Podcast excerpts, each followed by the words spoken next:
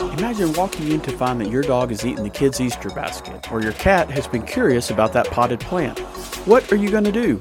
In today's episode, we'll discuss a lifeline for pet owners the Pet Poison Helpline. Joining us is Dr. Renee Schmid, who's a boarded veterinary toxicologist, and she's going to share valuable insights on keeping our furry friends safe and what to do in the case of a poisoning incident.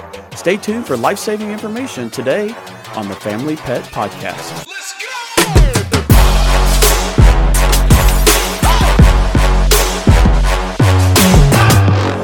Welcome into the Family Pet Podcast, the podcast for curious pet parents, where we believe the more you know about veterinary medicine and pet health, the better pet parent you can be. I'm your host, Michael Shirley, totally out of You're practice. a little out of practice. I, I started talking. I was like, wait a minute. What do I say during these intros?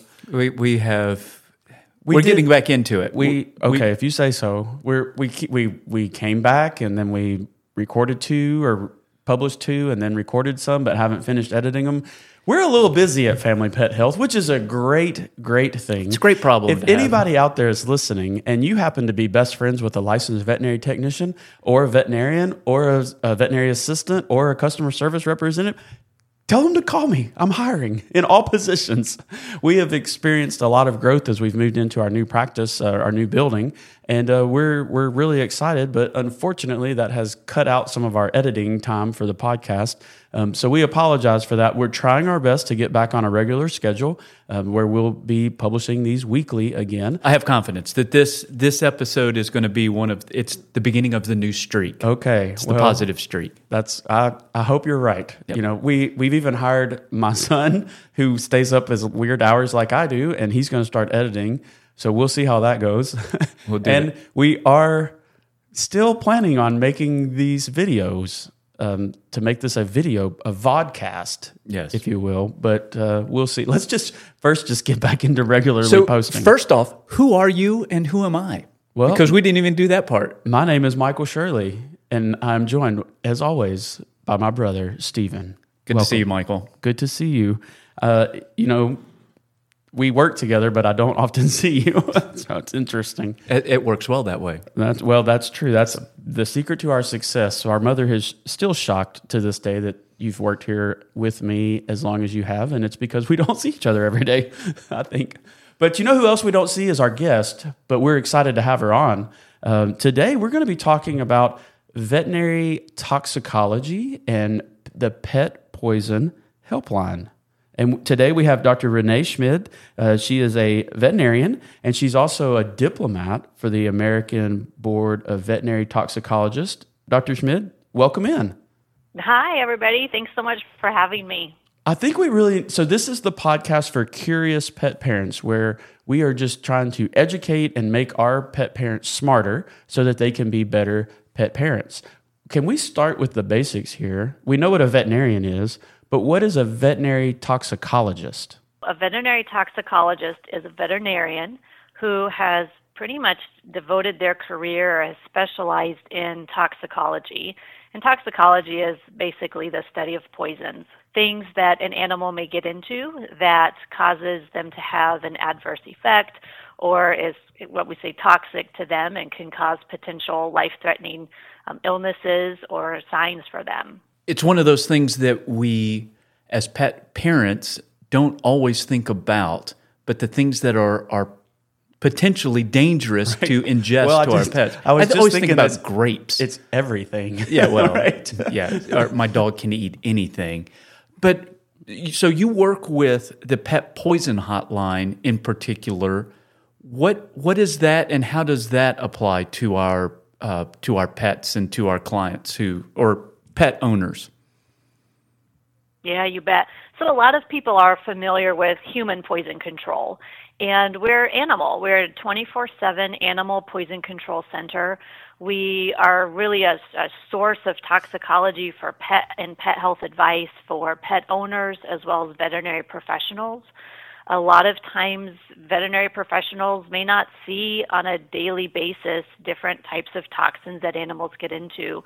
And so, what we can do is we can help guide that pet owner to first determine is what their pet was exposed to or got into, is it going to be problematic for them? If it is, what type of therapy is necessary. Unfortunately, there's not a lot of things we can do for our pets when they get into something that's toxic at home, but there's sometimes there are things that can be done. If it's something that needs to be treated by a veterinarian, then we refer them over to their veterinarian or their nearest veterinary professional.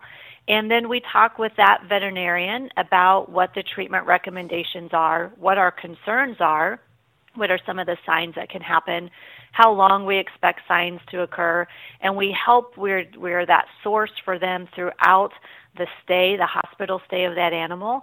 And so if it's something that they are ill for several days or even several weeks for, um, that veterinarian can still call us back and get guidance and advice so that we can ensure that the animal has its best opportunity to get back home with its family. Can you walk us through, let's just say the flow chart here um, of how this works? When would we, um, let's just talk to our pet parents. Let's say it's uh, 10 o'clock at night and their pet has eaten something and they're very concerned that it is dangerous. What, what is your advice on what, what do they do? A lot of times, veterinary clinics aren't open in the evenings unless it's a, a a service that provides urgent care and emergency facility. And so sometimes their primary care veterinarian is already closed for the day. And so we're available. We have an 800 phone number that uh, that pet parents and pet owners can call in. And let's say that the pet got into ibuprofen. And so they the owner will call us and say my pet is a 56 pound Labrador who ingested seven ibuprofen tablets. And so what our staff will do is we'll get kind of that full history and find out when it happened, again, how much it how much they got into, how the animal is doing at the time of the call, and then we'll do calculations to assess what is that did they get into an amount that's going to be problematic. And I think that the kind of the worldwide quote for toxicology is that the dose makes the poison, and that's absolutely true. There's a lot of things that are problematic, but it depends on the dose or the amount that they get into. And so we determine if that's going to be problematic. If it is going to be problematic, depending on the severity of it, is it something that maybe we can offer some over the counter treatment recommendations for? Or is it something that they would need to go into the veterinary clinic for? If we advise that this pet needs care from a veterinary clinic, we give everyone a case number so they have that reference number. They take that with them to the veterinarian of their choice, and then that clinic can call us and we tell them what our concerns are, what the expected clinical signs might be or symptoms, and then what that treatment what the treatment recommendations are for that particular pet. That is a lot of of assistance. Is there is there a cost associated with that? Who who is responsible for that? So we are a fee-based service. Unfortunately, in the United States, there are no there is no government funding for animal poison control centers. And so there are no free animal poison control centers available in the United States. And so we do have to unfortunately charge a service to cover the the technology fees, our staffing fees, and everything that goes into being able to provide that service. And at some point, it would be great if we were able to receive some type of government funding, but I, I don't see it anywhere on the horizon. Well, you say unfortunately. I say um, I think fortunately we have a number that we can call where we can talk to uh, trained, highly trained veterinary professionals to help our pets. So um, I don't think you should be, feel sorry at all to, to charge people for that. I, I, would be happily paid that to. I'm sure it's cheaper than an, a trip to the emergency room straight off. So, you know, that's a that that. Yeah. so yeah, our fee right now it's um 85 U.S. dollars, uh, which generally is less than a trip to the emergency clinic may be. A lot of times we're able to save that trip to the emergency clinic. Mm-hmm. We can, you know, with that call, we can say, "Gosh, no, this this pet can stay home. He can stay home and you can monitor him maybe through the night and follow up with your veterinarian tomorrow. Or we can do, you know, we can go maybe pick up some over the counter medication and, and, and monitor him at home and then again follow up with your veterinarian. And then sometimes we, it certainly requires them to go into the clinic, but then it keeps that unnecessary visit from occurring one of the downsides is when we get called after maybe owners have decided to take matters into their own hands.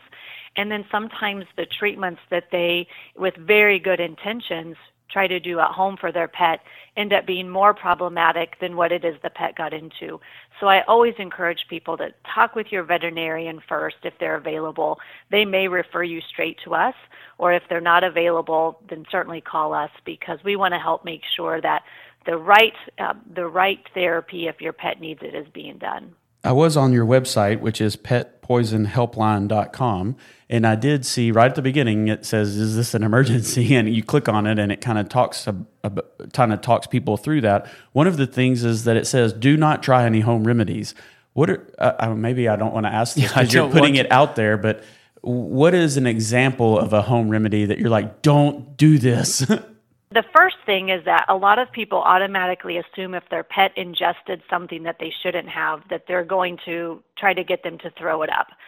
And they will use creative ideas such as making the animal gag, and that's something that can be dangerous because we can cause some permanent nerve damage to the airway. They might use mustard, they might use salt, uh, they might use syrup of ipecac um, a lot of different uh, opportunities out there to try to get their pet to vomit that one aren't going to be effective and two can cause more harm than good. In dogs only, there's no way to safely induce vomiting in a cat at home. There is no way to do that. Uh, there are some articles out online that talk about using hydrogen peroxide in cats, and that is something that should never ever be done because cats are highly sensitive and can have some fatal consequences from that. We do occasionally use hydrogen peroxide in dogs, but there's a there's a limit, there's a dose, mm-hmm. there's a mm-hmm. really parameter that should be used. So we don't want pet owners to just start giving hydrogen peroxide to their pet. Some other things is that um, maybe some pet owners have some medication around the house that they use for themselves or that they or that they have used before and decide to start giving that to their pet. And definitely, as we said, the dose makes the poison. So we can't give the the same amount for a human that we would give for an animal or even a child. Um, every every species, every type of, of animal or human you know, metabolizes and filters things differently. And so we don't want them to start giving pain medication. We don't want them to start giving um, any type of maybe they have um, heart medication or something like that that they decide to give to their pet. To summarize, don't give your pet anything after they have ingested. Call you first. that's that's that's my takeaway yeah, straight away. that's Call, your takeaway. That's it. Okay. So that's that's good. So what are some of the most common poison risks for our pets? The number one, think about things that are really readily accessible in the household or common in households. And um, who doesn't love a good piece of chocolate on a daily, hourly, minutely basis? And so, chocolate has been our number one, our number one toxin or number one call for years and it beats the others really by a landslide. And I think that's something that will continue to be very commonly um, occurring with animals. One, because it's so common in the household, and you know these animals they like the smell of it. They're they're intrigued by it. They want to taste it and ingest it. And so chocolate is definitely our number one. Uh, we get concerned with chocolate. There's different types of chocolate, so the amount we have to be concerned with depends on the type of chocolate. Your baker's chocolate, your unsweetened chocolate, and your really high dark chocolates, those are definitely more problematic than a Hershey Kiss will be. Um, but then the next one that comes in at a the closest second, but again still a, quite a bit lower than chocolate, is grapes and raisins. And I love grapes and I love raisins, but when our children were younger, we established a no raisin household yeah. with our um, because of our dog.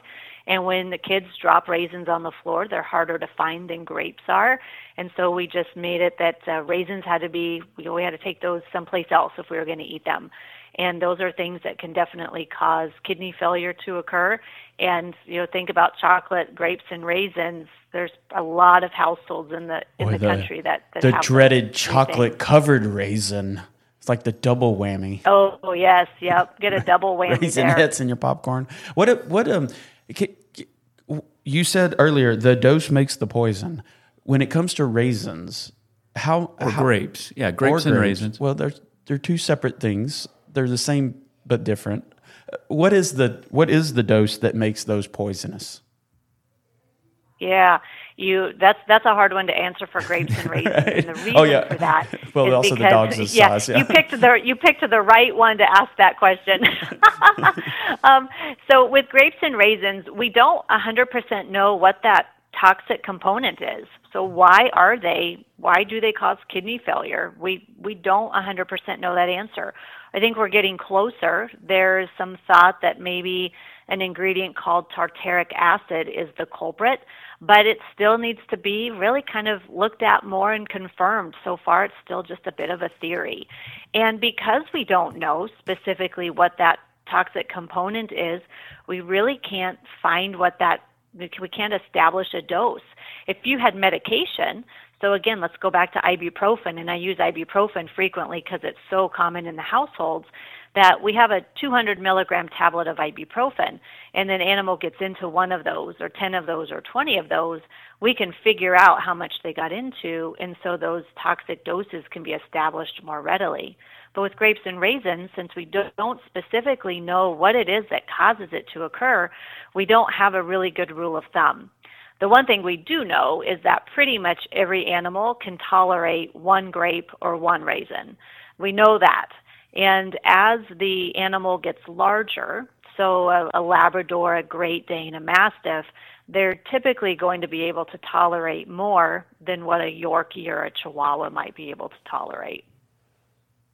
I, so is that what a toxicologist does? Is the the toxicolo- the veterinary toxicologists are the ones that are doing this types of research to try to figure out what it is inside a grape or a raisin that is toxic to the pets? Correct. Yep, that's what a lot of them. So we have in in the field of toxicology. So what we do with Pet Poison Helpline, I consider myself a clinical toxicologist, which means I'm helping the patients, the immediate patient care for that. And then we have also people who would more classify as diagnostic toxicology. And so they may work in research laboratories or universities where they're studying these different toxins and amounts and the effects of that.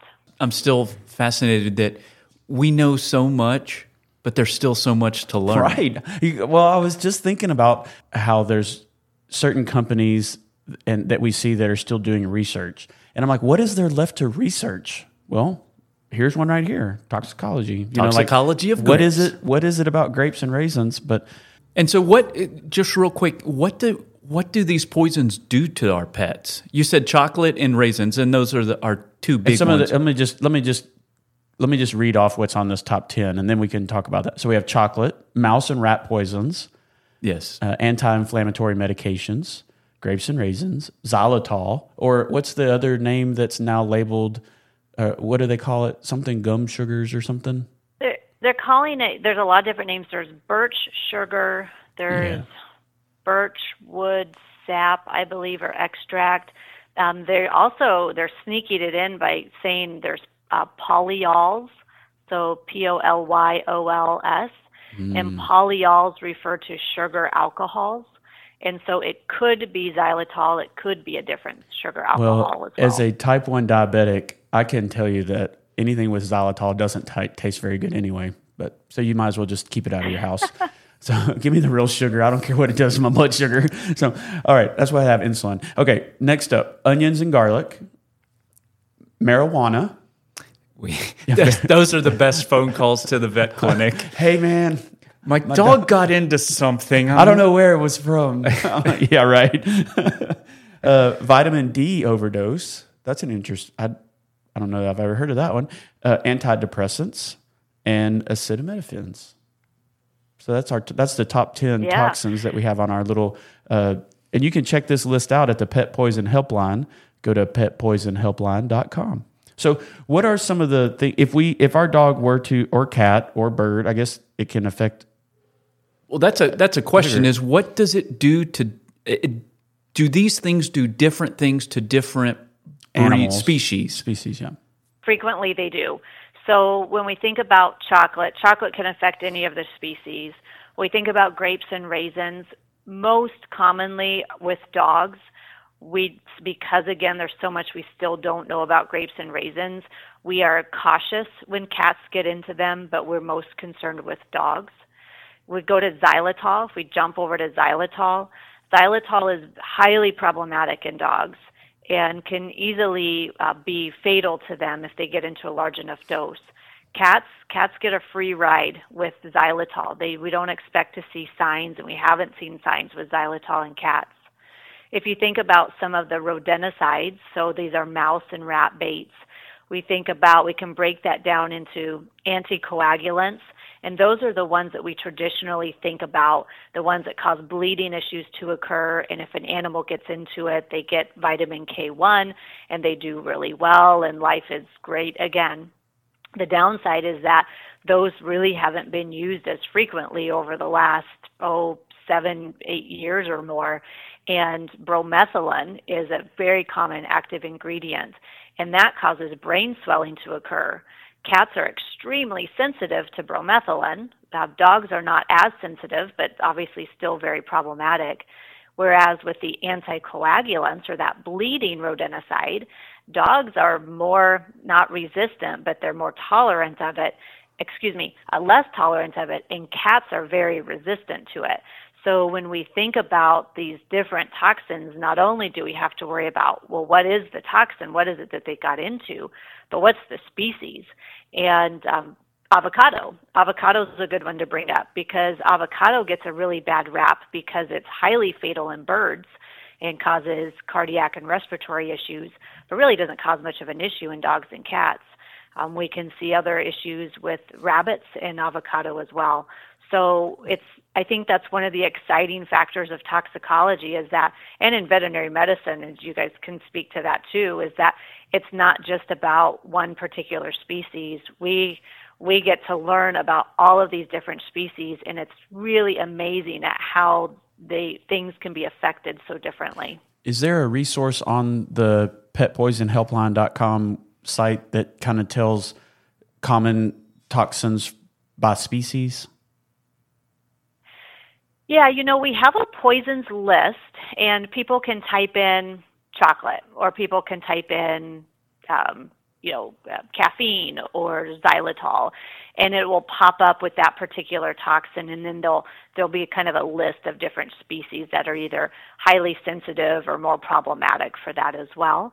And we have just hundreds of different resources available on that website. I'm not sure that we specifically break down it by birds are this concern or you know um, ferrets are this concern. Mm-hmm. but if you look at specific toxins they should start popping up in there. That's a lot. And we're going to put these information in the show notes because we want we want our listeners to go to the website that has all of this information that they can review and, and, and gain information. As i start looking ahead on the calendar um, July 4th is, I was is, thinking about Halloween. Yeah, yeah, July 4th is infamous for being the day when more pets run away. Is October 31st and November 1st the day when you get the most phone calls for uh, toxic or is questions? It Valentine's Day because of all the candy? Yes. Yeah. Which is what, what do you think? It's a good Stephen? question. We always definitely have a spike. We always have a ramp up around the holidays, regardless of the holiday, and a lot of it has to do with people traveling. So maybe they're traveling and their house guest brought medications. They're not used to having a pet around. They left it in their suitcase that's on the floor, and the pet got into that that container of medication or that they you know the when I don't know about you, but around holidays, especially if we're traveling or if we have family coming over, our our routine is off, and so maybe we're not paying attention as close attention to keeping things out of reach as we should be, and so they get into it. You got to be careful. Um, chocolate. Uh, we always have a we always have a contest around holidays uh, to see, especially Halloween, to see who took the call with the largest chocolate ingestion. Oh. But uh, surprisingly, Halloween is not the top holiday for chocolate calls. Uh, do you two want to take a guess as to which one it may be? I'm going. I'm going with Michael, Valentine's Michael Day. wants Valentine's Day. Mother's Day. Val- I'm going Valentine's. Easter. Oh, oh yeah, because you leave the baskets out. What do you? Yeah, so Easter or Valentine's Day, very close, but it's Christmas. Okay. The Christmas? the Christmas holiday has the largest chocolate number of calls. 'Cause of And cook- I is it from I would always would think it was Halloween. Wow. I could go for yeah. I feel like that's a fun fact. that I think so. That's a cool fun fact that we didn't even get to. well, um, I, Yeah, yeah. And we probably we still get a lot of calls for chocolate on Valentine's Day, Easter, um, Thanksgiving, you know, Christmas, all of those holidays. But something that we see a big spike in around Valentine's Day, Easter, and Mother's Day. Uh, what do you think that one might be? flowers. The pet, the cats eat Yeah, the flowers. Lilies. Yep. Yep. Our cats are. it. Our, we have we have a you have a no raisin policy. We have a no flowers policy at our house because the cats love to eat everything, including compost. Their favorite thing to eat is uh, the avocado. I don't know, hull, shell, skin, whatever. Our Yeah. cats are weird. They lo- they like to eat uh, bell peppers and tomatoes. They're very strange. Okay. They're they make they make no sense. Yeah. so, uh, anywho, uh, Dr. Schmid, is there anything that we should that that we should have asked you um, about your role with the with the pet poison help helpline that we didn't ask? Not necessarily about my role, but I think just taking a moment to encourage everyone as we are getting into that travel season, that heavier travel season with the holidays, and just something to keep in mind as I kind of mentioned. You know, make sure these medications get get picked up. If you have anybody that's coming to your house to visit, or if you are going somewhere, I I'm just as guilty as the next person where I, I put my vitamins in my in a baggie if I'm going someplace. I don't want to take the whole container with me and making sure those things are out of reach. If you take medications or supplements, just because they're a supplement doesn't mean that they're safe uh, for pets for sure. And if you take anything like that, be sure and keep it out of reach, ideally behind a closed door. So, up on a cabinet, up in a cupboard would be ideal. If you're taking that medication, I always encourage people to take it in an area that their pet is not in. So, shut the bathroom door and take the medication. That way, if you do drop it, if something spills, you don't have to try and, and beat the beat the animal from getting it, a dog or cat. A lot of people will put medications on their nightstand or or dinner table and walk away and they come back and the and the medication is missing. And so those are just really things to be very cognizant of and aware of that an animal can get into something so quickly and sometimes one pill can kill and it really depends on what it is and so just trying to avoid that as much as possible. That's a great point, especially for people with multiple pets in the house. Like we have three dogs and two cats. if if we left the room and came back and the medicine's gone, you're like, well, who ate it?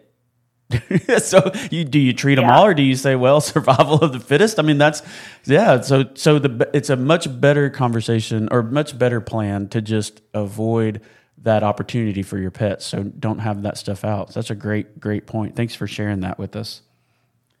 Yeah, you bet. Well, Dr. Schmid, we have reached the end of uh, our show and have come to the point where we ask our guests to share a fun fact.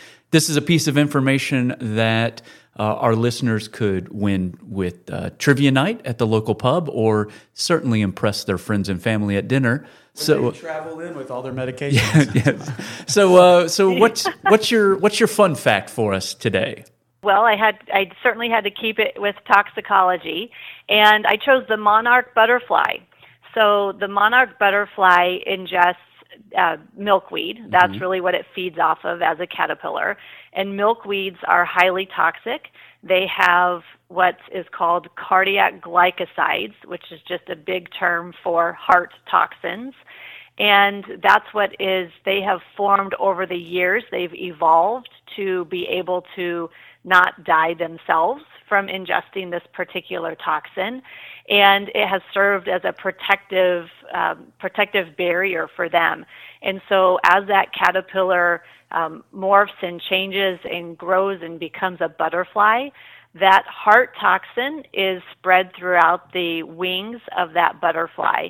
And so when the, a predator comes to try to eat them, or it does eat them, it they ingest a toxin that then kills the predator. So it serves as kind of a protective barrier.